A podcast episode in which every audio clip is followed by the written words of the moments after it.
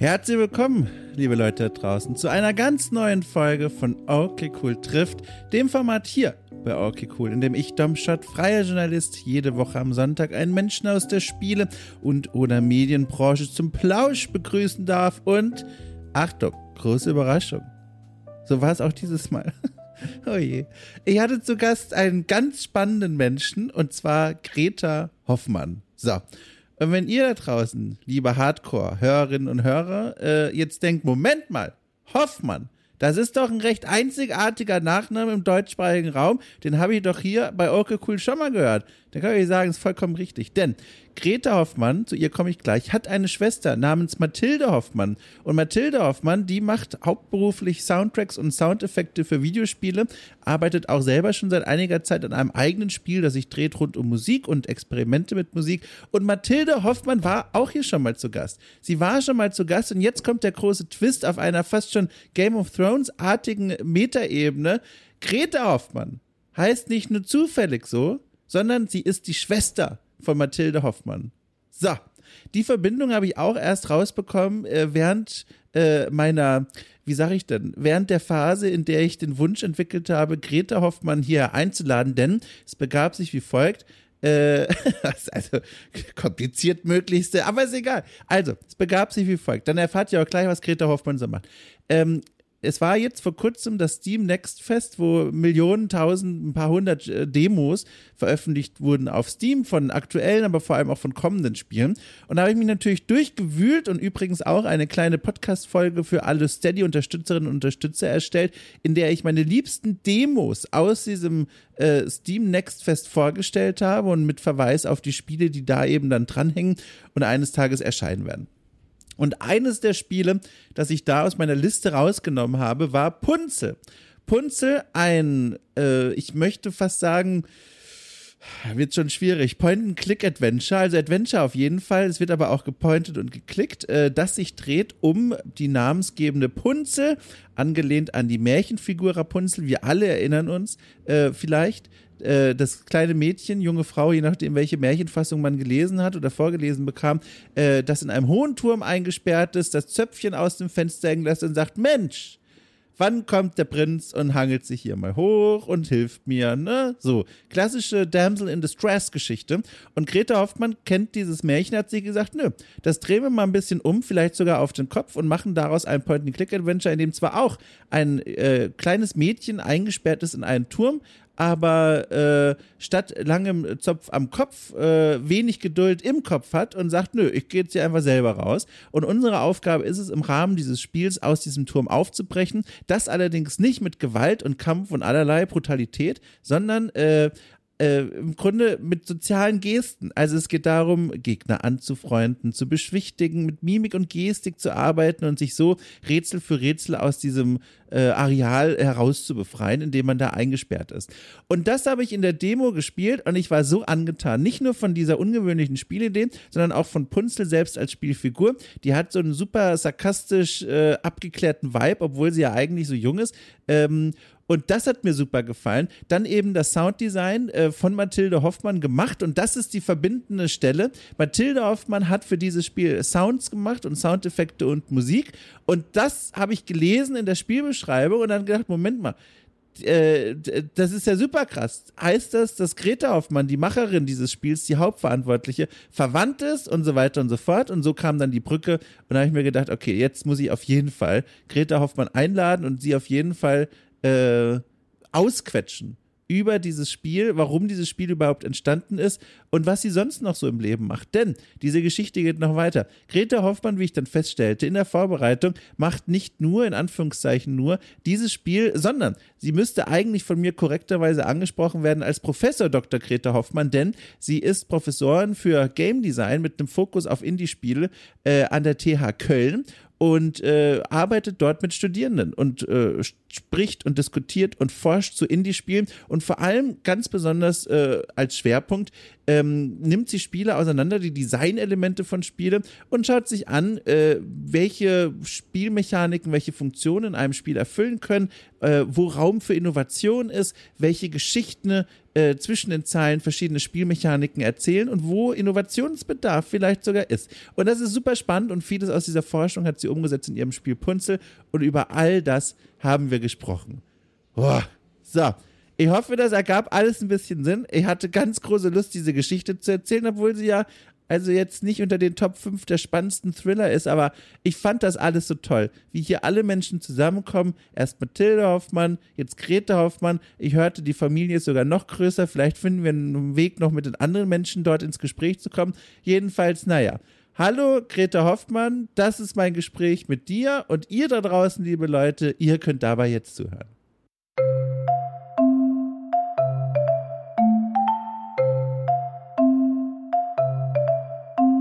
Cool. Okay, cool. Der, der, Name ist tatsächlich klüger gewählt, als ich gedacht hätte. Also immer wieder Schleichwerbung quasi. Menschen mhm. nennen dieses Magazin, ohne es wirklich zu wollen.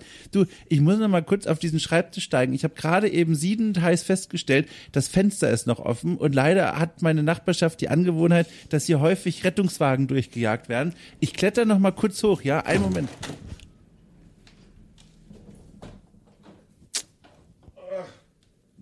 Okay, da bin ich wieder. So. Also, uiuiui, so, das war die letzte Stück Anstrengung. oh Gott, oh Gott. Du kriegst ja aber auch gerade wirklich die letzten zehn Prozent von mir körperlich mit. Das tut mir jetzt schon leid. Also wirklich, um Gottes Willen. Ähm, wie ist es eigentlich bei dir? Das ist eine komische Frage, aber das hilft mir mal doll bei der Visualisierung. Sitzt du gerade in so einem Kämmerlein drin oder hast du ähnlich wie ich vor dir ein Fenster, das so sich nur, nur noch zur Hälfte schließen lässt? Nee, ich äh, sitze in meinem Büro am Cologne Game Lab und äh, oh. äh, habe einen tollen Ausblick. Ich habe schon sehr viel von diesem Cologne Game Lab gehört. Ich war selbst noch nie dort. Wie sieht's denn da so in so einem Büro aus? Ist das so Kategorie also wirklich neu und schick und wow, hier muss alles sehr teuer gewesen sein? Oder ist es mehr so ein, oh, in diesem Raum hat jemand seinen Schreibtisch vergessen? Oder also wo sind wir hier so? Ziemlich in der Mitte, würde ich sagen. Mhm. Also ich bin ja erst seit einem Jahr da, das heißt, ich kenne die Baugeschichte nicht. äh, aber ähm, es hat genau die perfekte Mischung aus so Charme, mhm. älterem Charme. Also es wirkt für mich, als wäre es ein älteres Gebäude, das äh, renoviert wurde. Aber es ist extrem, also modern eingerichtet. Wobei ich relativ viel Spielraum hatte bei der Einrichtung meines Zimmers. Mein Zimmer ist ziemlich äh, Produktdesign meets Game Design Style. Oh, ich wollte mhm. nämlich schon fragen, ob du da selber einrichten dürftest. Kannst du mal so ein, ich weiß nicht, so ein Piece rausgreifen und sagen, okay, darauf bist du besonders stolz, dass das da steht. Was ist das? Äh, boah, ich glaube die Mischung. ja. Ich habe, äh, ich glaube, dass wenn man reinkommt, sind alle Game-Facetten abgedeckt. Ich habe ganz viele Kisten mit Lego. Ich habe cool. Styropor-Köpfe wo ich aus dem letzten Semester mit unseren Studis haben wir ein äh, Seminar zum Thema Maske gemacht. Das heißt, hier sind jetzt überall die wirklich umwerfend liebevoll aufbereiteten Masken der Studis. Die habe ich auch oben ins Fenster gehängt. Ach, toll. Äh, dann habe ich so Keksdosen, äh, in denen ich Spielmaterialien drin habe. Eine ah. Keksdose mit Spielfiguren, eine Keksdose mit Würfeln in allen Formen und Farben. und Seitenanzahlen ne, von W4 bis W20 beziehungsweise W100. Äh, was haben wir noch? Kunst. Ich habe ein Holzschwert, ich habe eine Feder, ich habe einen Richterhammer. Wow. Ich habe eine Katze, äh, die grummelig guckt, wenn man über die Zeit geht bei Vorträgen. Eine ich echte? So eine, nee, nee, nee, Ach nee. Gott, okay. Eine Stoffkatze aus ja. Japan. Ich habe ein tolles Bild von meiner Mutter hier hängen. Schön. Äh, was auf den ersten Blick schwarz aussieht und man muss quasi auf die Seiten gehen, dann sieht man, dass dadurch, dass unterschiedliche Materialien eingesetzt wurden, dass da dann so ein Würfel rauskommt. Wow. Aber man muss sich mit dem Kunstwerk erst beschäftigen, äh, um das zu sehen. Das heißt, ich würde sagen, es gibt, äh, ja, ich, ich liebe jedes Detail. cool. Das bedeutet mit anderen Worten, Minimalismus ist nicht so dein Ding, oder? es geht um die gesunde Mischung. Ich habe es oh zwischendurch oh Gott, übertrieben diese Stille. und habe angefangen, manche meiner Gegenstände okay. äh, wieder wegzuräumen. Aber wenn du das Spiel anschaust, würde ich sagen, doch, mich, ich, äh, eigentlich sollte das Ziel schon sein, so, so wenig wie, wie nötig, aber nicht weniger als das. Ich glaube, das war die Zusammenfassung ja, von einem ja. Einstein-Zitat oder so. Ja. Da können wir, da können wir doch direkt mal draufspringen, weil, also wir werden noch drüber sprechen, wenn es die Zeit hergibt, wie du in diesem Büro gelandet bist. Aber ich würde mal gerne tatsächlich mit diesem Spiel beginnen, weil das ist eines, über das habe ich dich ja jetzt quasi indirekt kennengelernt. Ich bin drüber gestolpert über die Demo von Punzel äh, und habe mir dabei äh, gar nicht viel gedacht. Ich bin einfach so mit meinem Mauszeiger da rumgefahren und habe so ein bisschen geguckt, was spricht mich an. Hier sprach mich sowohl Artstyle als auch der Name selbst an. Dann habe ich mir das geschnappt und ausprobiert und dachte mir, um Gottes Willen, das ist ja fantastisch. Und dann habe ich einen, habe ich einen Podcast gemacht, äh, hier auch bei Okay Cool, wo ich äh, über meine liebsten Demos und Demo-Erfahrungen in diesem Steam Next Fest gesprochen habe und Punzel war auch mit dabei. Und dann habe ich mir gedacht so, okay, jetzt gucke ich doch einfach mal, mit ein bisschen Glück sind die Menschen deutschsprachig von dort und dann ist es auch ein bisschen einfacher, mit den Leuten zu sprechen. Und dann habe ich festgestellt, aha, das ist ja ein lustiger Zufall. Deine Schwester war hier auch schon mal im Podcast zu Gast und du bist auch deutschsprachig. Und dann dachte ich mir, perfekt, ich muss dich einfach einladen und so ein bisschen ausquetschen über dieses Spiel und, und wie das eigentlich entstanden ist. Ich will mal beginnen, aber mit einer eigentlich ganz einfachen Frage, die jetzt aber bei mir schon lange im Kopf herumgeht. Wie war denn dieses Steam Next Fest für dich und euch? Also war das ein Erfolg? War das aufregend? War das nervenaufreibend? Was sind denn so die Worte, die dir da als erstes einfallen? Also die Antwort auf all diese Fragen lautet ja. Sehr gut. äh, es war, ja, Lernkurve ist das erste Wort, was ja? mir einfällt. Wir kriegen, man kriegt in einem Steam Next Fest zwei, darf man zwei Events sozusagen Steam-Events mhm. äh, ankündigen. Und an dem ersten Abend, äh, als dann das Event losging, wir dachten, wir hätten das alles getestet gehabt, äh, ist unser Stream nicht erschienen. Och, und dann waren wir zwei von den drei angekündigten Stunden damit beschäftigt, irgendwie zu versuchen, systematisch herauszufinden, was der Fehler war. Und turns out, ähm, es gibt auf der, auf einer der Subseiten kann man, muss man noch eintragen, wer alles broadcasten darf. Und man muss sich da selber auch eintragen. Oh nein. Oh nein. und da hatten wir quasi, da haben wir zum Glück auch in der letzten Stunde haben wir dann noch ein, ein bisschen streamen können, dann hatten wir auch ganze 15 Zuschauer. Oh Mann. Ey. Was trotzdem, was trotzdem schon. Also das war der Peak, ja. Äh, ja das andere ja. war einstelliger Bereich. Äh, aber ich habe halt Record gedrückt und habe dann, ähm, dann trotzdem diesen Stream einfach laufen lassen. Ja, ja. Äh, weil ich dann gesehen habe, dass ja die ganze Zeit trotzdem recorded äh, also ne, Streaming trotzdem ja. irgendwie gepublished wurde. Und das äh, war dann sehr interessant, weil halt im Laufe der Woche die Nutzerzahlen immer weiter gestiegen sind. Und wir hatten den zweiten auf Samstag, also wir hatten den ersten direkt auf Dienstag gelegt, mhm. gedacht, okay, wir holen die Leute Anfang der Woche ab. Äh, und dann schauen wir, holen wir die Leute am Wochenende irgendwie nochmal rein. Ähm, und dann habe ich aber am Freitag spontan nochmal beschlossen zu streamen. Das war dann schon besser, da kamen dann schon ein paar mehr Leute dazu äh, und habe dann auch wieder das Recording genutzt. Und ähm, am Samstag, das war dann Freitag und Samstag war richtig toll, da haben wir zwei äh, Nutzerinnen bekommen, die im, äh, im Chat ganz viel interagiert haben. Das macht natürlich, ja. wie du ja als Podcaster weißt, das ist was ganz anderes, wenn man Ping-Pong spielen kann ja. und mit jemandem eine Konversation führen kann, als die ganze Zeit zu versuchen, sich alleine vor dem Computer ja, was aus den Fingern zu saugen und in den Void zu werfen irgendwie.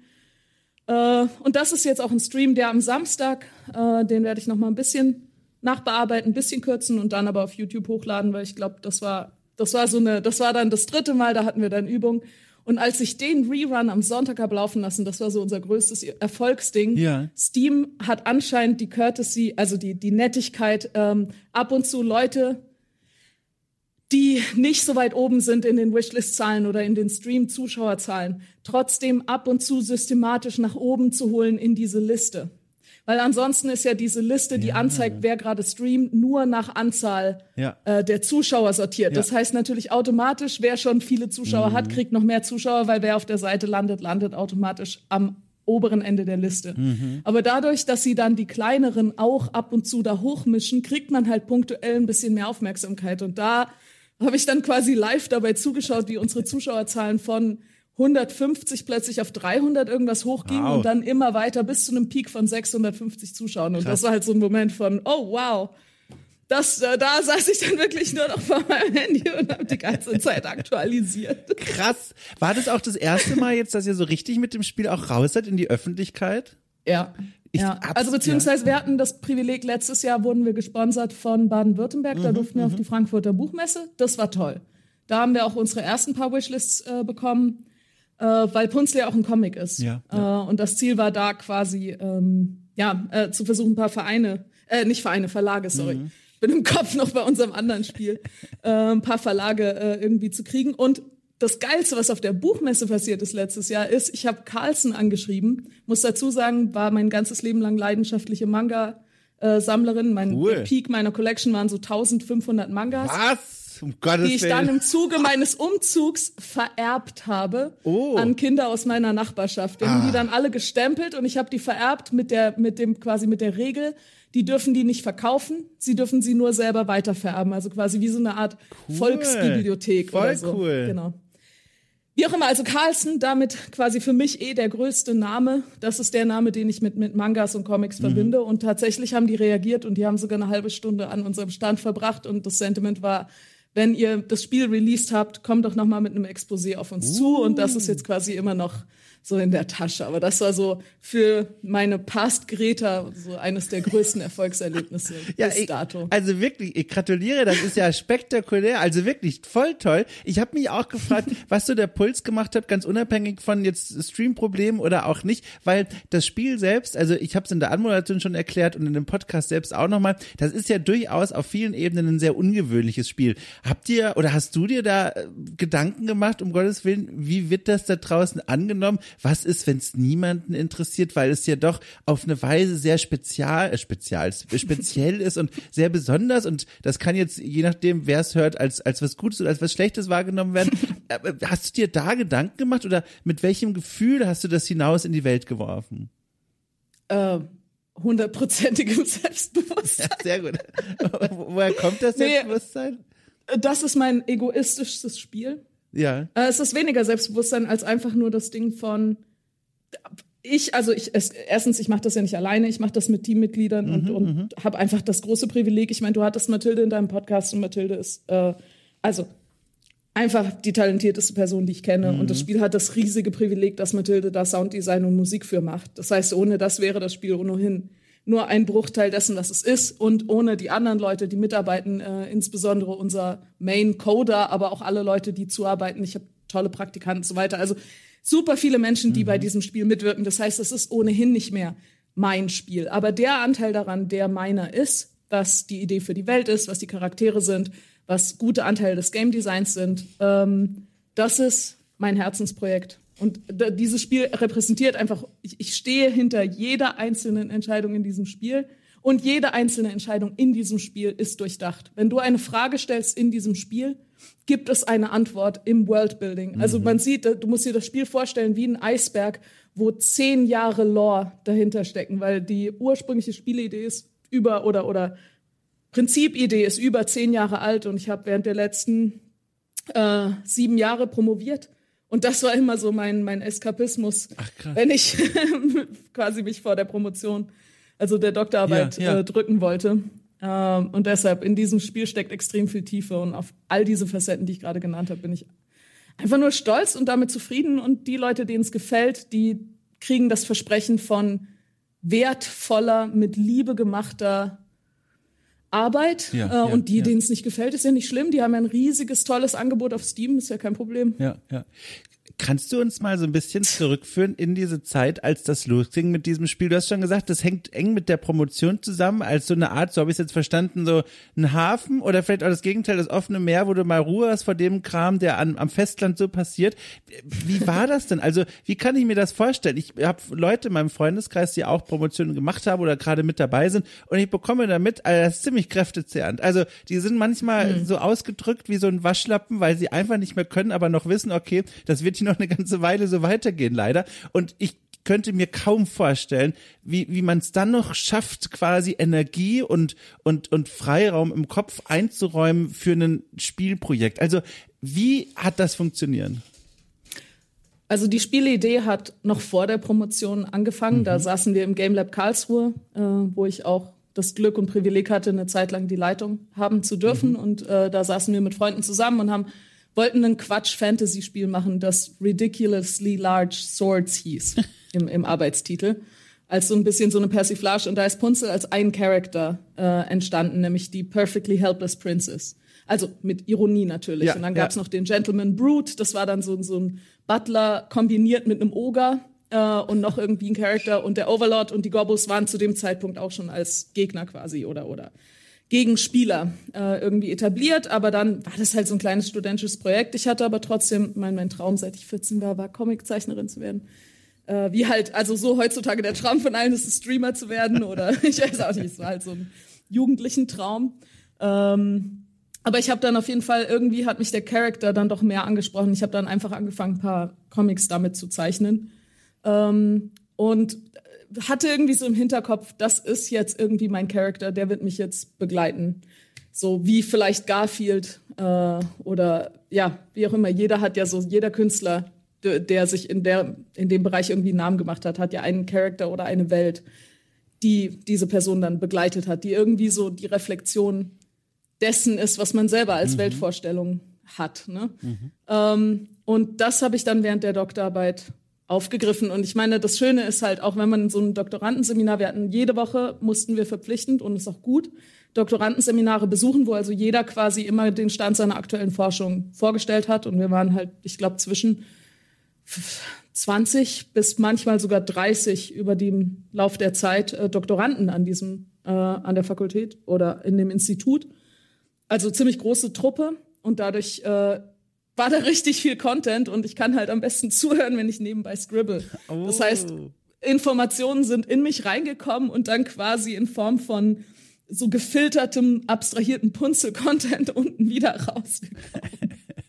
also es gibt Charaktere, die äh, beeinflusst sind von ähm, Gott, was habe ich da für Phänomene? Ich habe ja in den Wirtschaftswissenschaften promoviert, mhm, weil da mhm. ich quasi das angesiedelte Thema Gamification mir gekrallt habe. Also ich wollte eigentlich mit Games promovieren, aber habe mir eine philosophische Promotion nicht zugetraut. Ja. Also bin ich in Richtung was Praktischerem und da habe ich halt sehr viel einfach über, über Wirtschaftstheorien, aber auch Sozialpsychologie gelernt und davon spiegelt sich das eine oder andere dann ja, ja. in der Welt und in den Charakteren wieder. Also so ungefähr kannst du es dir vorstellen. Spannend. Ich stelle mir auch vor, dass äh, während dieser langen Zeit die Welt von Punzel sich auch immer mal wieder potenziell ganz grundlegend auch verändert hat, Fragezeichen, weil zu der Frage komme ich, wenn, wenn du erklärst, wie viel Persönliches da drinnen steckt und wie das immer eine Begleitung in deinem Alltag und de während deiner Forschung war, dann wird ja so eine Spielwelt und auch das, ich mutmaße einfach nur, ich stelle mir das vor, äh, ganz doll gefärbt und beeinflusst von dem, was da einem gerade so im Kopf herumgeht. Und ich glaube, in diesen sieben Jahren kann man eine Menge Zeug erleben, vor allem wenn noch der rote Faden so was Stressvolles wie eine Promotion ist. Da, das heißt, ich kann mir vorstellen, dass du immer mal wieder an diesen Tisch von Punzel zurückgekehrt bist und gesagt hast, nee, das muss irgendwie jetzt anders sein. Ich glaube, ich finde das nicht mehr so gut. War es denn so? Also hat sich diese Welt von Punzel in sieben Jahren immer mal wieder auch maßgeblich ganz an Stellen verändert, von denen du dachtest, das steht jetzt erstmal fest oder war das eher so eine fortlaufende Entwicklung? Interessanterweise, wo du sagst, gar nicht. Ach, krass, ja. also der, der, nee, weil das Fundament, das Fundament von Punzel basiert auf Werten und Prinzipien, die ich schon wesentlich länger mit mir rumtrage. Mhm. Äh, wir haben einen Onkel, der ist Buddhist und der hat mir damals, äh, also mir und, und noch einem, seinem Patenkind, äh, äh auf Kassette Hermann Hesses Siddhartha vorgelesen. Mhm. Das ist was, was ich ähm, öfter dann einfach gehört habe beim Zeichnen. So, ich hatte meine Harry Potter Kassetten und ich hatte äh, äh, sein Siddhartha-Ding. Ich habe dann immer wieder quasi mein Hörspiel, das war ja noch vor Audible oder ja, anderen ja. oder vor Podcast-Zeiten, ne? Das war noch damals im, im technologischen Mittelalter. Äh, hatte ich also nur meinen Kassettenrekorder. Und ähm, Nee, plus, ich meine, wie man, wenn man sich Mathildes Podcast bei Okay Cool anhört, mhm. äh, sicher weiß, ist, wir sind ja halb Isländer. Mhm. Das heißt, wir sind auch sehr stark von dem beeinflusst worden, was wir von dieser Dualität aus deutschen Werten und isländischen Werten, die interessanterweise gar nicht so weit auseinandergehen. Ich wollte gerade fragen, was aber, die eigentlich bedeuten.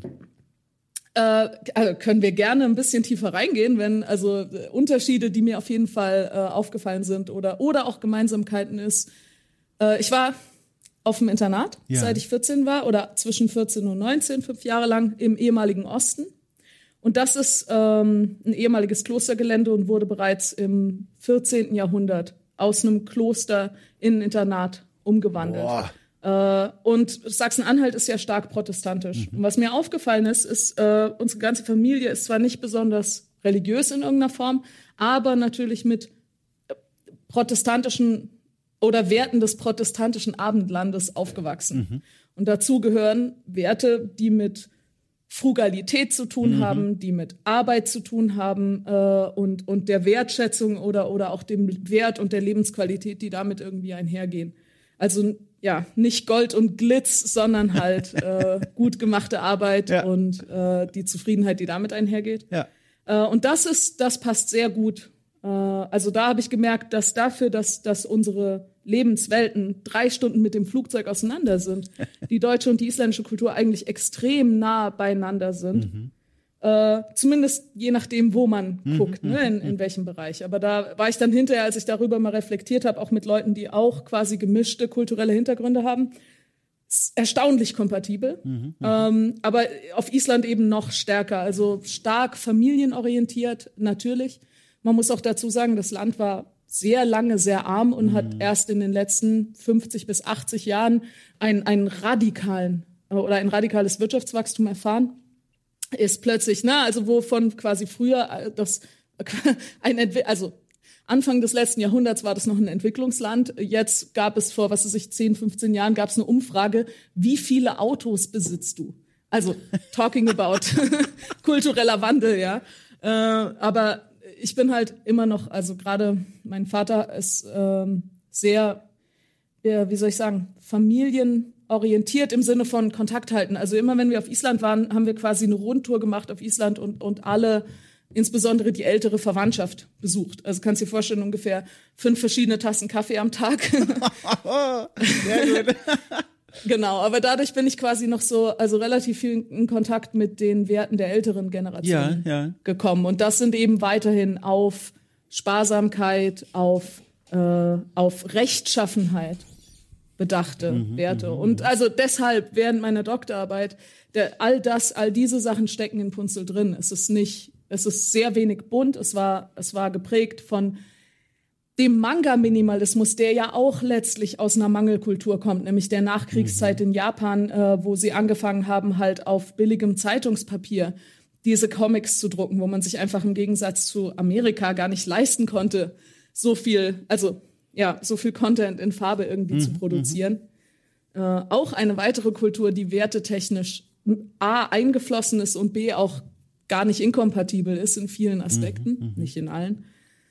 Äh, ja, aber das sind so die Sachen, die in Punzel drinstecken. Also tiefe philosophische Werte und Gedanken, die aber nicht mit dem Hammer dem Spieler über den Kopf gehauen werden, sondern die sich einfach wiederfinden in allen Entscheidungen. Aber an denen hat sich nichts geändert in den letzten Jahren. Und was ja auch noch mit drin steckt, du hast es vorhin auch schon angerissen, äh, dieses dieses Umkehren dieses Damsel in Distress Motivs, diese, dass mhm. du sagst, du hast es, wie gesagt, eben schon angerissen, äh, ein, ein, eine junge Frau in größtmöglicher Not, die aber da selber auch einen Weg rausfindet und das auf eine super charmante und sympathische Art und Weise. Und da fragte ich mich beim Spielen und auch weil dieses Thema da so aufgegriffen wird, steckt in dem Spiel eigentlich auch Wut? Ist das eine Emotion, die dich damit begleitet hat? Weil auch da wieder, um dir kurz Zeit zum Nachdenken zu geben, aber auch weil ich diese Frage nochmal kurz einordnen will. Bei mir, bei meiner Arbeit, die, die sich zum Beispiel dreht, keine Ahnung, um verschiedene Perspektiven auf die Spielekultur oder auch Selbstverständnis von Spieljournalismus, eine kleine, vielleicht sogar mittelgroße Portion von meiner Arbeit wird auch angetrieben von Wut, weil ich unzufrieden bin, wie manche Zustände sind, wie über manche Zustände gesprochen wird, wie über manche Zustände auch nicht gesprochen wird. Und das ist für mich eine, eine, eine sehr große Motivation, meine Arbeit zu machen. Und da fragte ich mich eben, wenn das ein, so ein Thema ist, das vielleicht nahe an deiner Erlebniswelt dran liegt, vielleicht aber auch nicht, ob da auch diese Emotion irgendwie eine Rolle gespielt hat. Also ist es so? Spielte Wut eine Rolle? Nee, null. Okay.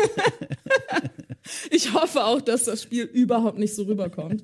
Ich muss aber dazu sagen, wir haben eine sehr dominante Mutter. Ja, ja.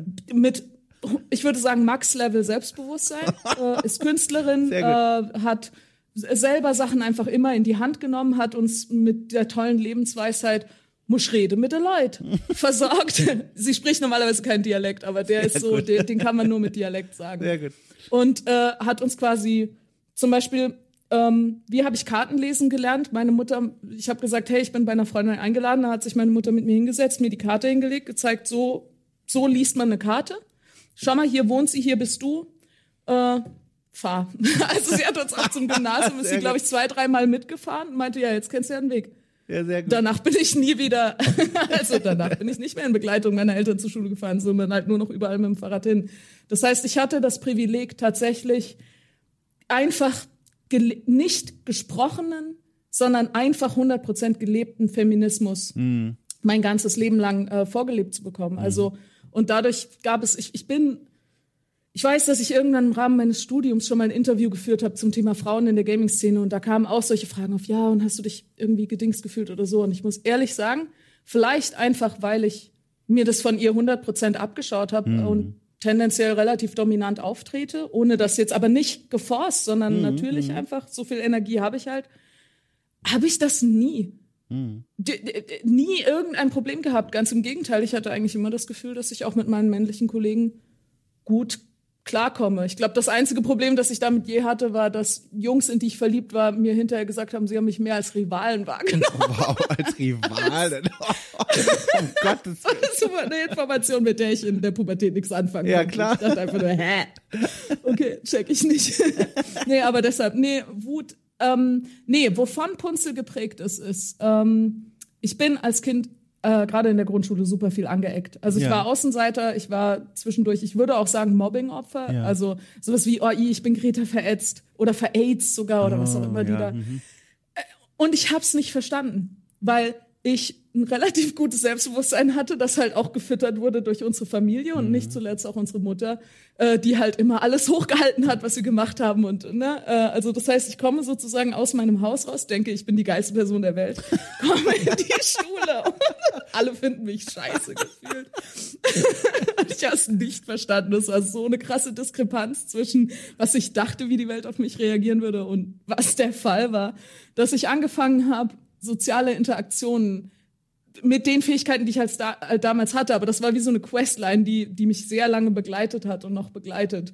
Wie, wa, was mache ich falsch und an welchen Stellen muss ich ansetzen? Und ich habe halt als Kind eher versucht, größere Erklärungen zu finden, ne, verallgemeinerte Erklärungen und immer mehr halt dann angefangen, kleinteiliger die Kamera rauszunehmen und zu beobachten, wie ich mit Leuten rede und wann es falsch läuft und dann hoffentlich eine Erklärung zu finden, warum es falsch gelaufen ist.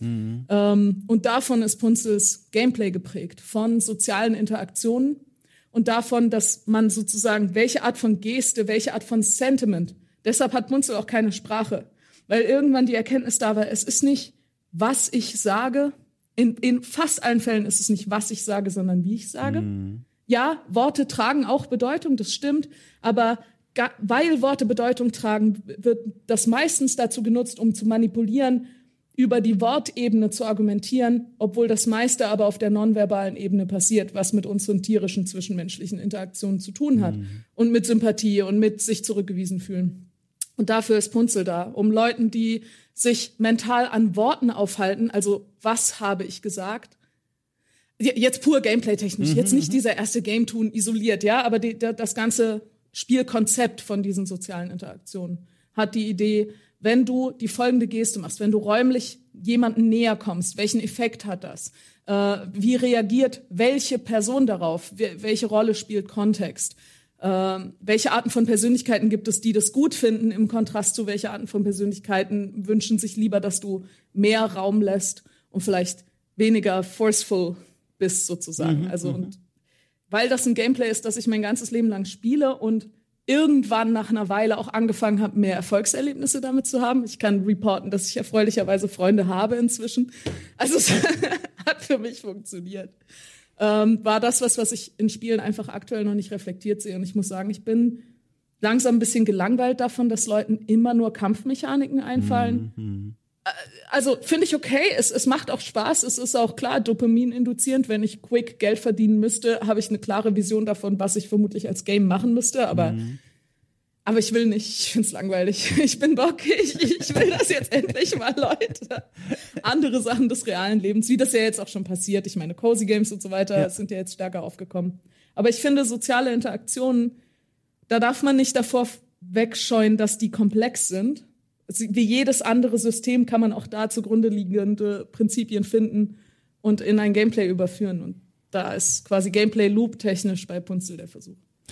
Ich musste mich äh, oder ich fühlte mich beim Spielen äh, super intensiv erinnert an eine Phase in meinem Leben, in der ich äh, Spiele, in denen eigentlich die Sprache der Interaktion eben auch Gewalt und Kampf war, ganz anders benutzt habe und zum Glück andere um mich herum auch. Das war und jetzt also völlig thematischer kurzer Abriss, aber das passt da gerade so gut.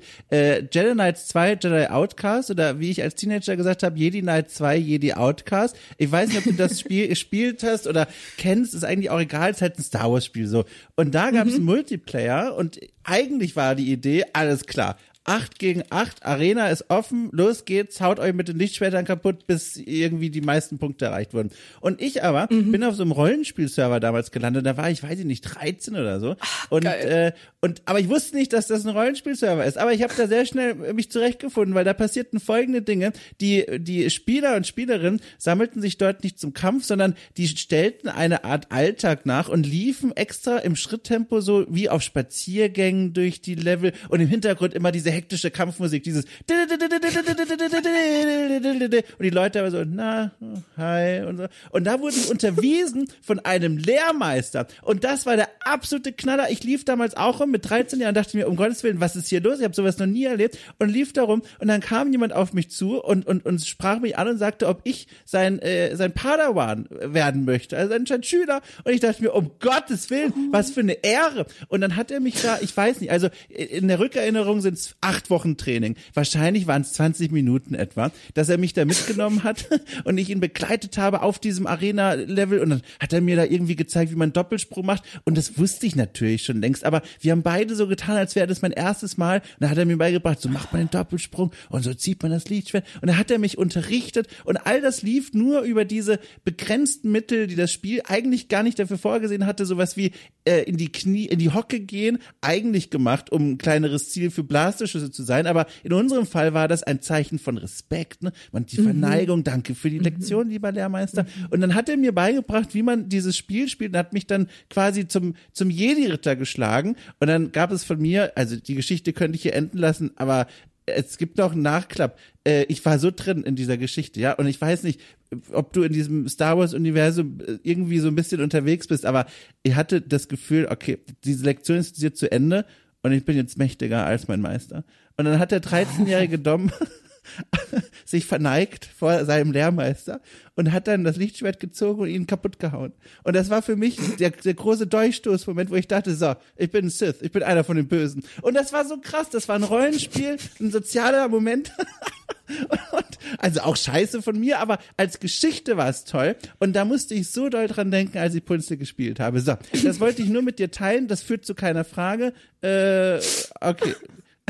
Nein, finde ich klasse. Ich finde, das ist, das ist ziemlich genau, was man im Alter von 13 machen sollte. Ja, ich, ich, ich, hoffe, ich weiß nicht, wie du es meinst, aber ich nehme es einfach mal als gut auf. Ähm, aber äh, zu dem, was du gesagt hast, wahnsinnig faszinierend, wie die Spielmechaniken im Grunde ja aus deiner Biografie genährt und inspiriert wurden. Und vor dem Hintergrund muss ich jetzt tatsächlich nochmal nachfragen. Was hat's denn dann mit diesem Motiv des kleinen Mädchens im Turm auf sich? Wir haben zwar jetzt schon gesagt, alles klar, das lehnt sich an, an diesem Stereotypen, ne, Damsel in Distress, das Prinzesschen, das gerettet werden muss, ist Quatsch und so. Aber wenn das eine so doll in der Biografie verankert ist, die Spielmechaniken, frage ich mich, wo ist denn oder gibt es denn einen persönlichen Ansatzpunkt aus deinem Leben, der dann dieses Setting überhaupt begründet hat? Weil das wenige, was ich bisher aus deinem Leben weiß, das lässt keinen Verknüpfungspunkt zu, weil du wirkst alles andere als wie dieses Mädchen im Turm. Naja, gibt ja verschiedene Facetten. Ich mhm. meine, also erstens, ich würde sagen, alles, was in der Punze-Welt zu finden ist, ist geboren aus mir draus und mhm. alles repräsentiert Persönlich Persönlichkeitsfacetten. Also der Overlord ist eine meiner Persönlichkeitsfacetten, die beiden Gobbos stark repräsentiert aus meiner Mathilde ist ja unsere jüngste Schwester, wir haben noch eine, eine mittlere Schwester mhm. sozusagen. Mhm äh, und Elsa und ich, wir sind nur zweieinhalb Jahre auseinander. Mhm. Das heißt, Elsa und ich, wir hatten diese, die Dynamik der beiden Gobbos, wo man sich halt die ganze Zeit gegenseitig ärgert und in die Haare kriegt. Und der eine ist zwar ein kleines bisschen mächtiger, ein kleines bisschen ja, größer ja. als der andere, aber in Wirklichkeit ist man relativ zu der Autoritätsfigur, also dem Overlord, ist man trotzdem irgendwie auf einer Hierarchieebene. Dieses Spannungsfeld äh, ist sozusagen repräsentiert in den, in den Gobbos. Ich glaube tatsächlich, dass gerade weil ich selbst als, als äh, Mensch in meinem eigenen Leben stark in der Akteurrolle bin, ich bin lange Zeit selbstständig gewesen, bevor ich jetzt hier diese Anstellung angenommen habe, ähm, die auch nur eine 50-Prozent-Anstellung ist. Mhm. Ich wollte keine 100-Prozent-Stelle, also ich hätte mich nicht drauf beworben, wenn es das gewesen wäre. Ähm, ich bin sozusagen ein Free-Roaming-Agent äh, in, in, der, in der realen Welt. Ich glaube, ein Teil dieses Settings hat mit, mit meiner Sehnsucht zu tun nach Struktur mhm. und Restriktion. Man will ja immer irgendwie das, was man nicht hat. Man mhm. hat ja irgendwie sein, sein Alltagsgesicht und sein Privatgesicht. Und wenn das Alltagsgesicht ist, du kannst machen, was du willst und äh, du trägst für alles die, die Verantwortung auch selber, dann ist vielleicht das, wonach man sich sehnt, ein, ein sich danach zu sehnen, das mhm. zu haben, was mhm. man bereits hat. Also ich glaube, das spielt mit rein. Ich meine, das Setting war natürlich inspiriert äh, oder, oder natürlich geboren aus, aus der Originalgeschichte, äh, aber tatsächlich ähm, war es auch so, also ich weiß jetzt nicht, ob ich der große Martin Luther-Fan bin oder so. Ich habe mhm. das Gefühl, dass ich relativ viel von christlichen Sachen spreche, ohne dass ich äh, dass es den Glauben in mir gibt. Mhm. Aber es gibt eine starke Prägung der Orte äh, und, und ja, wie gesagt, der, der Menschen, die mir bestimmte Werte vermittelt haben.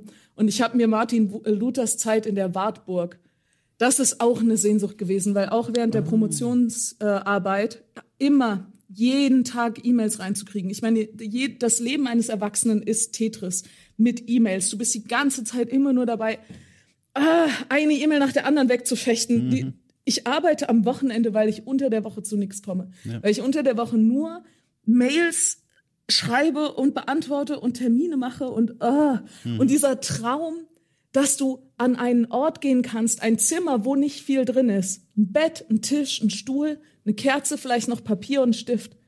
Und du endlich einfach mit deinen Gedanken allein sein kannst und zu was kommst. Mhm. Ist so eine weitere Sehnsucht der, der kompletten Alltagsüberforderung. Ja. Das heißt, auch das ist in dem Spiel, glaube ich, reflektiert. Da, da können wir uns übrigens die Hände geben durchs Mikrofon durch. Ich äh, habe da diese ganz intensive Fantasie in mir, wirklich einfach irgendwo so ein Hüttchen, keine Ahnung, muss ja nicht groß sein, zu mieten, was weiß ich, da reinzugehen und wirklich mich da hinzusetzen, auch super romantisch verklärt, selbstverständlich mit Schreibmaschine. Mit Schreibmaschine ja. und, und Kaffee und all dem. Und ich weiß schon genau, wie es laufen wird. Dann setzt man sich da hin und nach so zwölf Minuten Schreibmaschine denke ich mir, ist schon ein bisschen laut. gesagt, ein bisschen nervt schon, ehrlich gesagt. Und dann packe ich das Ding weg und schreibe am Laptop. Aber insgesamt, der Rahmen dieser Fantasie, da können wir uns die Hand geben. Ich habe da große Lust drauf. Und weißt du, was ich mir dann als nächstes so denke, auch wenn ich es nochmal laut ausspreche, wir sind nur erwachsene Menschen. Warum machen wir das nicht eigentlich einfach? Also, sollte das nicht eigentlich drin sein? Soll ich dich neidisch machen? Um Gottes Willen, du sitzt gerade gar nicht im Game Lab, sondern in der Hütte in Finnland. Das Nein, so neidisch kann ich dich nicht machen. Okay. Nee, äh, ich bin und und ich kann das auch schön mit einer, also ich kann eine kleine Underdog-Story äh, oh, davor bitte. packen. Ich war, ich, ich hatte bereits 2019 versucht, meine Promotion zu beenden, weil ich einfach dachte, ich kann nicht mehr. Oh. Und irgendwie habe ich auch theoretisch genug gemacht. Ich versuche jetzt hier an dieser Stelle einen Schlussstrich zu ziehen äh, und kannte aber irgendwie den Prozess nicht gut genug und habe dann irgendwas als einen Probevortrag, eines meiner Doxims als einen Probevortrag deklariert, mhm. äh, der dann damit angefangen hat, dass mein Prof mich erstmal zur Schnecke gemacht hat und gemeint, also das ist kein Probevortrag, solange er nicht äh, die Dissertation vorliegen hat, ist das kein Probevortrag äh, und so. Also da war er schon, ne, und sowas, also ha, wenn jemand mir böse ist oder schlecht auf mich reagiert, sowas erschüttert mich schon. Mhm. Also das ist, kann ich leider nur sehr schwer verkraften. Ich bin so ein ganz schrecklicher People-Pleaser mhm. tief in meinem Herzen. Ähm, und dann, also habe ich diesen Vortrag gehalten und ich hatte da halt auch Statistik drin. Statistik und das wussten auch alle anderen aus dem Lehrstuhl. War halt so ein bisschen schon meine Achillesferse und ich habe da extra aber noch vorher mit meiner Postdoc über die Sachen gesprochen und theoretisch hatte ich auch Antworten für die Fragen, aber halt nicht Antworten so, wie man sie geben kann, wenn man das auch wirklich bis zu dem Ende durchdrungen mhm. hat. Und da ich ein Mensch bin mit großer Klappe und auch durchaus äh, auch kritische Fragen in anderen DocSims gestellt habe, haben dann natürlich, da wurde Blut geleckt. da wurde ich richtig auseinandergenommen. Also ich habe jetzt nicht laut angefangen zu heulen, aber es war schon echt, also es oh war Gott. hart, nicht mit gebrochener Stimme äh, am Ende zu sprechen. Das hat dann mein, äh, mein Prof hat dann zum Glück auch irgendwo da gesagt, okay, jetzt ist gut. So, dann war das Thema erstmal gegessen. Das war ganz schön, hm, Krass. ganz schöner Faceplant. Äh, da, wie gesagt, 2019 oder war das Anfang 2020 oder so. Also Ja. es war, glaube ich, schon Corona. Es war schon Corona-Zeiten, genau. Ähm, äh, ja, und dann dachte ich für mich, okay, alles klar, du bist offensichtlich noch nicht so weit. Und das zu dem Zeitpunkt hatte ich, glaube ich, schon, war ich schon fünf Jahre lang an der DIS. Und sieben Jahre sind so Maximum, aber an unserem Lehrstuhl, die meisten machen das in drei Jahren. Ja, ist eigentlich ein ziemlich zackiges Ding.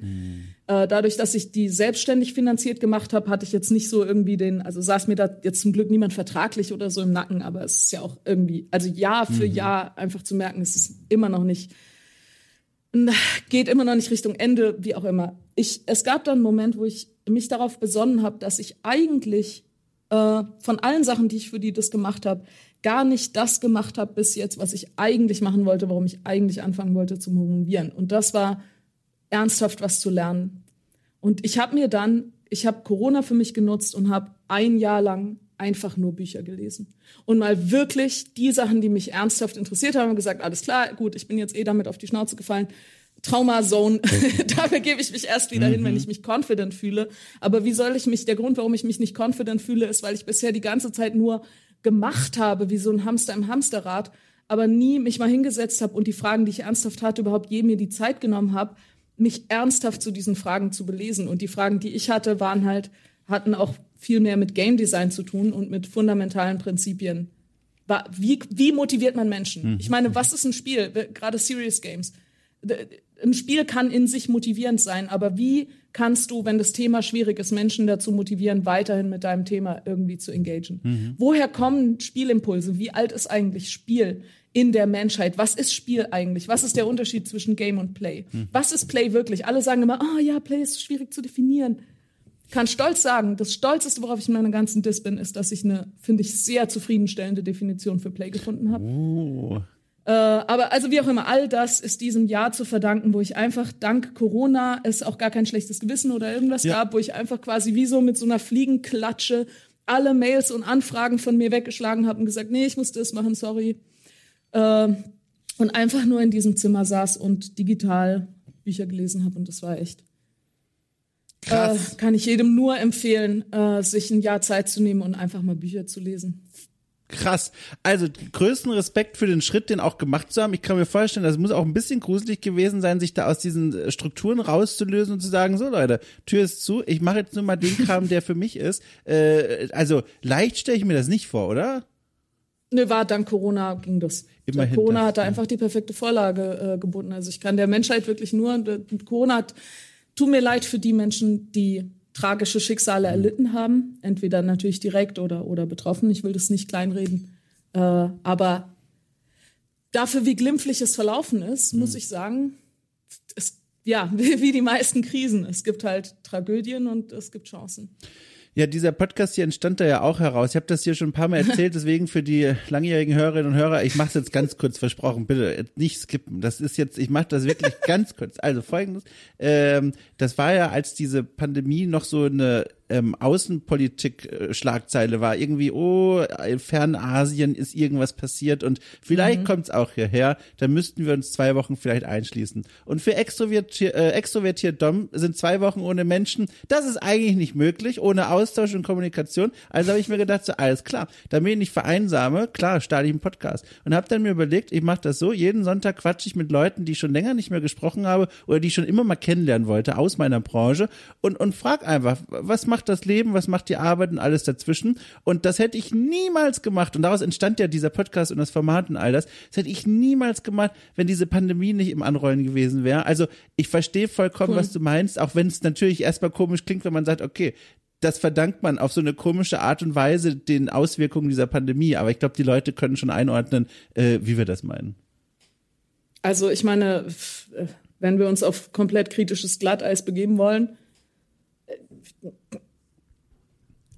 bei aller Tragödie, es sind Krisen und Kriege, in denen technologisch die größten Entwicklungen und Sprünge gemacht werden. Und zwar also Entwicklungen, die dann wiederum, die zwar, und das ist das Kontroverse an Kriegen, du wünschst es niemanden, du wünschst es auch nicht der Menschheit im Ganzen. Es, es gibt, glaube ich, wenig Menschen, die, die das pur gutheißen, ohne alles daran anzuerkennen, was schrecklich ist. Und gleichzeitig müssen wir anerkennen, dass mit jedem, oder nicht mit jedem, aber dass bestimmte Kriege hinterher oder währenddessen für technologische Entwicklungen gesorgt haben, die dann aber ein Bevölkerungswachstum ermöglicht haben, die die Existenz oder die Existenzgrundlage von uns jetzt bilden. Das heißt, wie alles, es hat halt alles seine Schattenseiten und seine Lichtseiten. Mhm. Nochmal, ich bin kein Kriegsbefürworter, ganz im Gegenteil, ich mache nicht mal mehr, ich mag nicht mal mehr Kampfmechaniken in Spielen, weil ich gar keine Lust habe, Leute zu verkloppen. Das mhm. ist einfach kein Impuls. Es ist kein Need in mir, den ich in meiner Freizeit befriedigen muss. Äh, du fragtest ja vorhin nach Wut oder so in, mhm. in Punzel.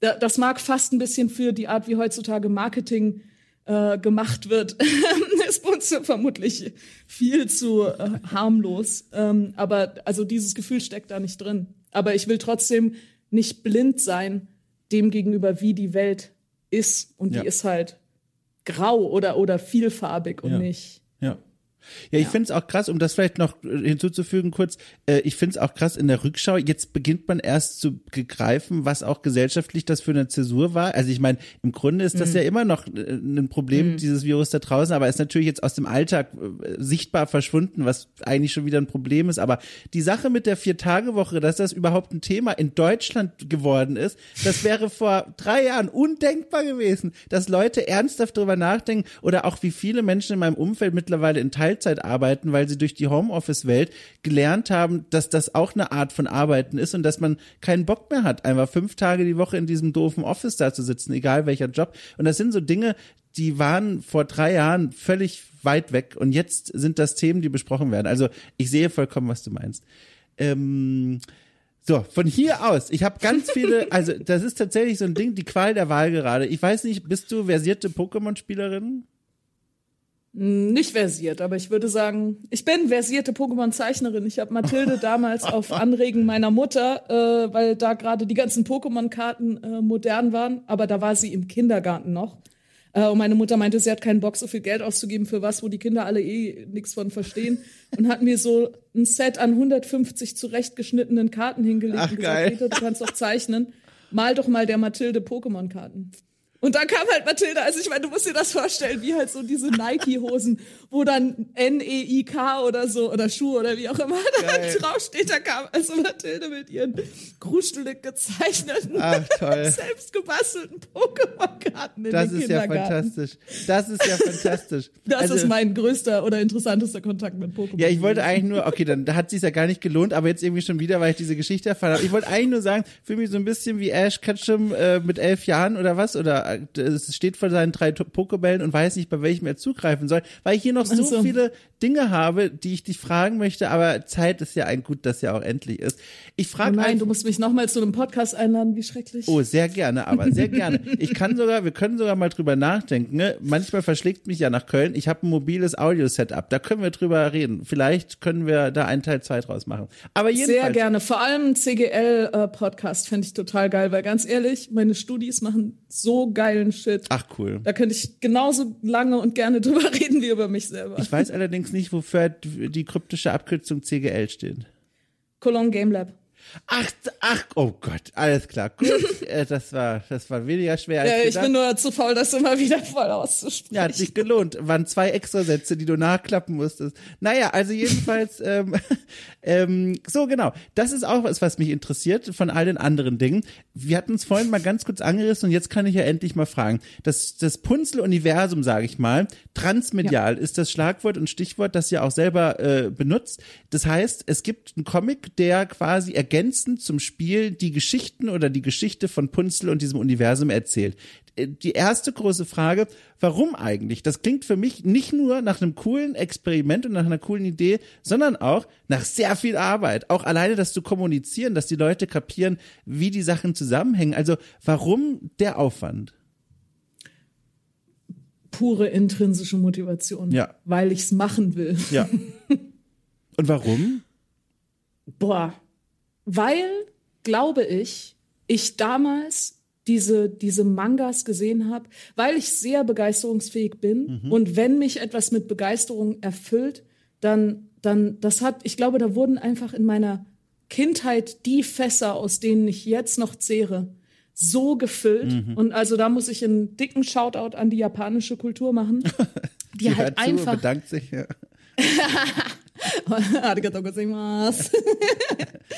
Ähm, die, nein, es ist also der hohe Grad an Ja. Perfektionismus, der natürlich auch mit viel Leid in dieser Kultur oder gerade viel menschlichem, persönlichen oder privatem Leid, Burnout und so weiter einhergeht. Aber nichtsdestotrotz, der hohe handwerkliche Output. Ich habe äh, Mangas haben mich absolut umgehauen im Vergleich zu dem zu diesem moralisch schwarz-weiß gemalten Zeug äh, so aus den Superhelden-Comics, mit denen ich auch nicht so viel anfangen konnte, weil das waren alles erwachsene Körper, erwachsene sexualisierte Körper. Und als ich angefangen habe, mich für Comics zu begeistern, ich meine, der erste Comic, für den ich mich begeistert habe als ganz, ganz kleines Kind, war, als ich die Asterix-Comics bei meiner Mutter aus dem Regal gezogen habe. Dann war ich später Garfield-Fan. Ich habe immer als allererstes die, die Comics in den äh, Zeitungen gesucht, sowas wie Heger, ne?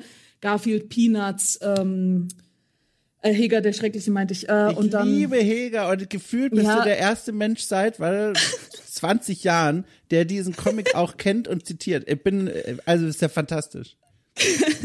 Genau, also das waren sozusagen die Vorväter. Und dann bin ich halt, also klar, dann lief irgendwie Sailor Moon in der Schule und so. Und wir haben alle Diddle Comics getradet. Und also auch bei Diddle, das hat auch sowas in mir, einer der Gründe, warum es aktuell einen ein und in Zukunft noch wesentlich mehr geben wird, Punzel College Blöcke mit Punzelmotiven. Oh, wirklich? Das, Ist, kann man das schon käuflich erwerben?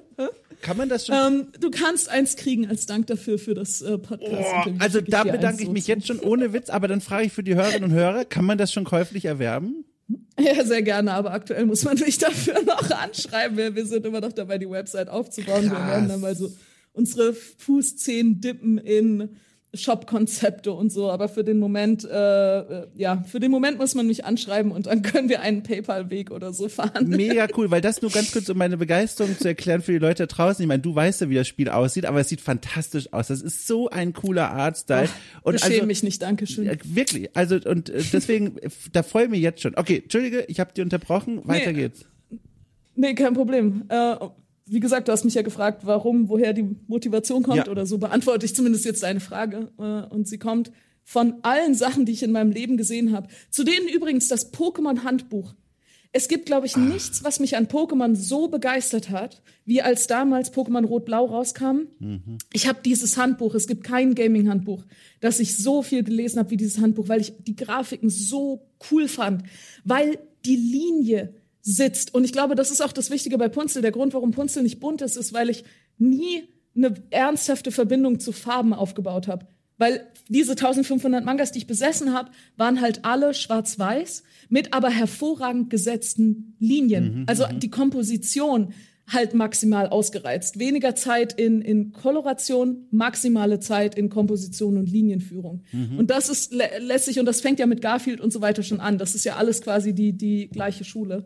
Äh, ja, und die, und die Pokémon-Dinger, die waren halt, oh, ich kann gar nicht beschreiben, die Formen, die, die Kompositionen, jedes einzelne dieser Monster ist so befriedigend Ja. kompositorisch und dann noch die geile Tabelle mit denen, wo Ja. du die Übersicht hattest von mit den Kreuzen und den Ja, Dings, ja. was viel Schaden macht oder wenig Schaden macht. Das glaube ich könnte der Grund sein, warum ich immer noch Excel-Tabellen mag Ja. und da eine positive Affinität äh, für habe, ist einfach nur dieses Pokémon-Handbuch. Ja, mega geil. Bei dir hat zu den Tabellen geführt, bei mir zum Holzstich. Bin ganz großer Fan von Holzstich-Optik. Ich habe ein paar Tattoos, Geil. die alle in diesem Stil sind. Und das ist im Grunde ja Pokémon nur halt 16. Jahrhundert, keine Ahnung, weil Ja, das Prinzip genau. ist das gleiche.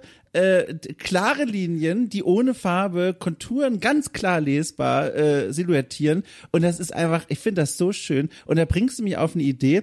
Pokémon-Tattoo im Holzstich-Stil. Also ich glaube, das muss ich mir mal irgendwo am Rande notieren. Ich finde es fantastisch. Hast du noch Platz auf deiner Haut? Tatsächlich noch, du- aber nicht, wenn ich, also wenn ich da so ein Relaxo draufknalle, ich glaube, dann wird's schon eng, aber, aber die Idee ist toll. Okay, cool, jetzt habe ich das nämlich auch verstanden.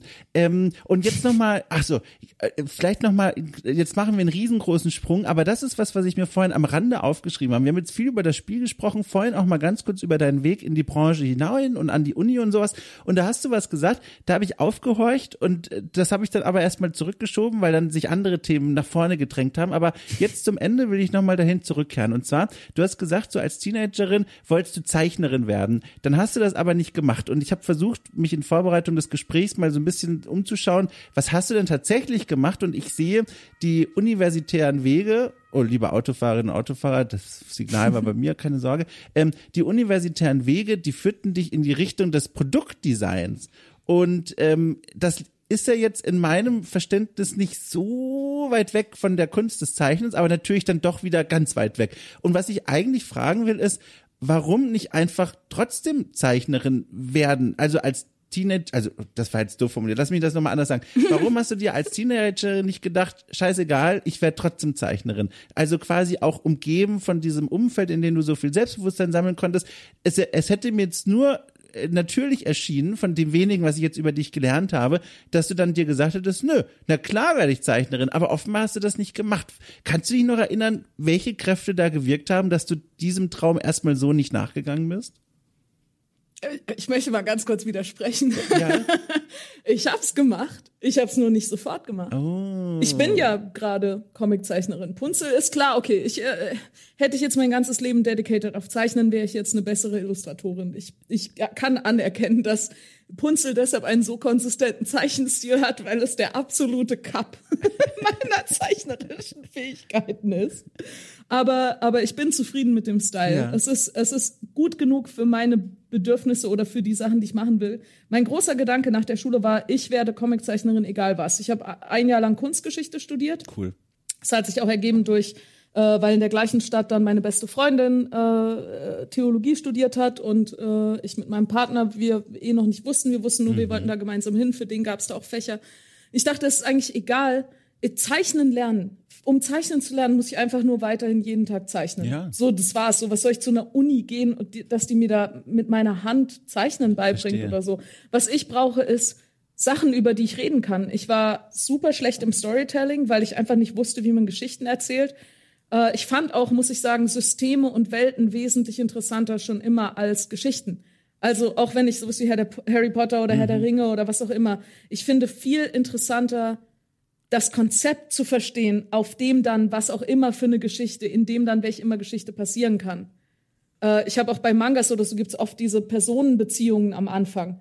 Fand ich interessanter als Diagramme, als dann tatsächlich irgendwie zu erleben, was mhm, jetzt genau mhm. passiert, weil ich immer das Gefühl hatte, es ist so arbiträr die Geschichte kann ja in jeder Zeit abbranchen und theoretisch im Real Life kann genauso durch irgendeinen Zufall irgendwas anderes passieren. Aber wenn man das System versteht, versteht man den, den das Spektrum der Dinge, die passieren mhm, können. Mhm, ähm, genau, also das heißt, ich wusste, ich muss Sachen in meinen Kopf kriegen. Und nach einem Jahr Kunstgeschichte, das war auch super spannend, aber haben wir irgendwie gemerkt, dass Marburg nicht so zu uns passt und haben oh, dann noch ja. mal in Karlsruhe geschaut. Und ja. da dachte ich dann, okay, da kam dann quasi der Vorschlag von meiner Mutter, hey, äh, äh, es gibt hier die HFG und es ist ein cooler Ort und ich kannte die HFG eh schon oder nicht die HFG, aber das benachbarte ZKM Zentrum für Kunst und Medientechnologie, was ja die erste Games Ausstellung hatte und ich mhm, kannte mhm. das, weil ich während ich zur Schule zum Gymnasium immer mit dem Fahrrad gefahren bin. Hier, wir kommen full circle zu Beginn unserer Konversation. Sehr gut. Bin ich immer am ZKM, also an der Baugrube vorbeigefahren. Ja. Das heißt, ich habe quasi die Entstehung die, den Genesis Krass. des ZKM miterlebt und das war dann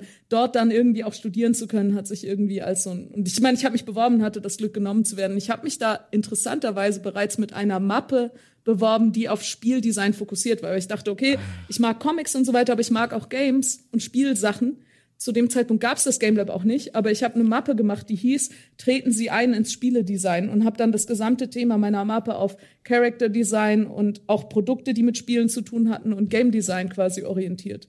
Und ein Jahr später, nachdem ich angefangen habe, wurde dann von studentischer Seite das Game Lab Karlsruhe gegründet als studentisches Game Lab. Wow. Krass. Und so sind Timing. dann die Sachen irgendwie zusammengekommen. Ja. Aber auch die Promotion, es war einfach das Gefühl von, ich habe noch nicht genug im Kopf. Ich hatte dann eben an einer Design-Uni studiert und hatte genau das Gefühl. Ich bin noch nicht satt mental. Es ist mhm. noch nicht, ich kann den Leuten, zu zeichnen ist ja nur ein Medium, aber was, was bringt es, wenn ich hübsch zeichnen kann, wenn die Leute es anschauen, aber es, es hohl ist, leer, mhm. nur ein hübsches Bild. Mhm. Nur eine, eine unreflektierte Wiedergabe der Realität ist doch uninteressant. Spannend. Also jetzt verstehe ich das noch viel besser und du hast vollkommen recht. Ich habe da nicht so präzise gefragt. Ich hatte tatsächlich im Kopf diesen klassischen universitären Weg, aber du hast ja vollkommen recht. Du bist den sowieso ganz anders gegangen, die Sache mit dem Zeichnen. Spannend. Okay, ähm, wir, wir kommen zum Ende unserer Stunde. Deswegen, ich frage noch mal dich und weil ich selber auch gar nicht, ehrlich gesagt, gerade auf dem Schirm habe, aber dann können es die Leute draußen auch direkt noch mal erfahren. Wie sieht's denn jetzt aus mit Punzel? Also das Spiel, zu dem es ja schon diese fantastische Demo gibt, wann wird denn das irgendwo dann erscheinen, dass man dann sagt, alles klar, hier ist das volle Spiel oder was auch immer, jetzt kann man sich das mal wirklich auch angucken. Gibt's da schon so eine Art Zeitfahrplan? Genau, also eigentlich wollten wir im Juli releasen. Ja. Wir sind aber Trottel und haben gefeature creeped. Oh ja, sehr gut. und sind gerade dabei, noch ein geiles Minigame einzubauen. Ja. Und wir könnten jetzt mega crunchen und irgendwie versuchen, das Spiel irgendwie bis Ende Juli noch rauszudrücken. Mhm. Auf die Gefahr hin, dass es dann verbuggt ist und irgendwie die ersten Leute, die es kaufen, noch nicht die gleiche Spielerfahrung machen wie die, die das dann später spielen, wenn die Bugs gefixt sind.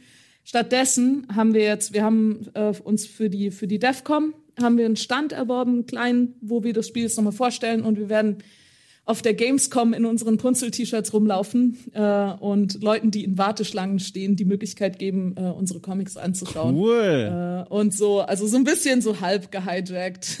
Toll. Ach, Leuten, schön. die ohnehin darauf warten, entertained zu werden, ähm, irgendwie zu schauen, ob die nicht auch ein bisschen mit Punze entertained werden wollen. Und haben jetzt beschlossen, das auf Ende September zu schieben und einfach zu sagen, nee, wir versuchen jetzt noch ein paar mehr Wishlists zu kriegen. Also es war sehr nice. Wir haben jetzt praktisch 600 Wishlists auf Mhm, Steam. Das ist ganz nett.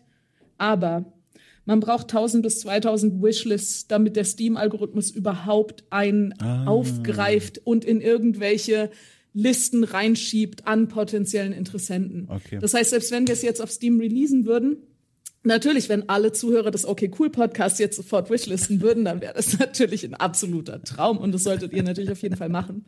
Aber da das vielleicht trotzdem ein spannender, hoffentlich Podcast war, aber vielleicht trotzdem nicht jedermanns Geschmack, äh, gehe ich jetzt einfach davon aus, dass es sich lohnen wird, noch ein bisschen mehr Ja. zu versuchen, einfach Ja. noch mehr Leute für Punze zu begeistern. Das heißt, rechnet mal im September damit.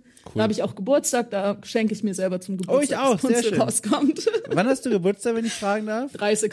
Ach, Zehnter, guck mal. Ich weiß gar nicht, warum Ah. ich dieses Geräusch gemacht habe. Das ist ja völlig egal.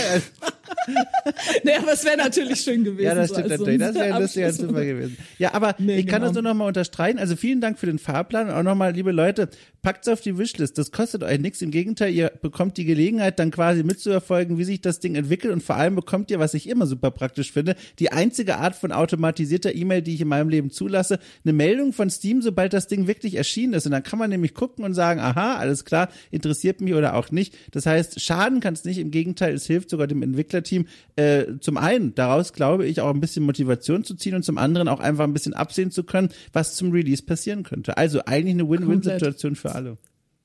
Plus, die Demo ist kostenlos eh auf der Seite. Das heißt, Ja, ihr müsst gut. noch nicht mal unbesehen diesen Wishlist-Button klicken, sondern wenn ihr 10, 15 Minuten habt, könnt ihr einfach die Demo spielen. Da gibt's sogar, ich glaube, insgesamt 14 Achievements, die man freischalten Top. kann. Also, Was will man sich. wer, sage ich da. Was will man mehr? Plus, wir haben einen Instagram-Channel, wo wir immer dienstags und donnerstags irgendwelche kleinen Tidbits posten, irgendwie Fanart Art aus der Vergangenheit oder wir hatten jetzt im Rahmen des Steam Next einen Art-Contest, wo Leute, wir haben in dem, in dem Spiel gibt es, haben wir ein ganz billiges Zeichentool. Also, denke Windows, Microsoft Paint in noch schlechter. Ach, sehr gut. ja, das, damit bin ich vertraut.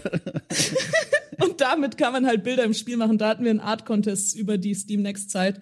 Äh, und da sind ein paar tolle Punzel-Memes äh, entstanden von Leuten, die da mitgemacht haben. Das heißt, auch sowas posten wir immer auf dem Instagram-Channel. Und wir haben sogar einen TikTok-Channel, Cool. wo wir manchmal extra Content machen und teilweise auch einfach kleine, lustige Spielausschnitte äh, posten. Das heißt, wenn Video-Content was ist, was euch interessiert, dann könnt ihr uns auch da sehr gerne folgen äh, und kriegt dann immer mal wieder einfach kleine, äh, mit Liebe gemachte Toll. Videos. Ja. Also Leute, ihr wisst Bescheid und ich weiß jetzt auch Bescheid dank dieser also wirklich wunderbaren Stunde, in der ich viel lernen durfte, nicht nur über Punzel, sondern vor allem auch über dich und und all das, was zu diesem Spiel geführt hat.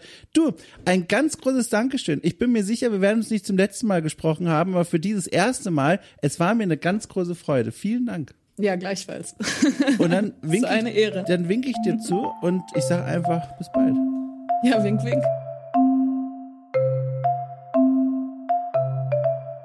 Also, äh, Leute, das war doch interessant.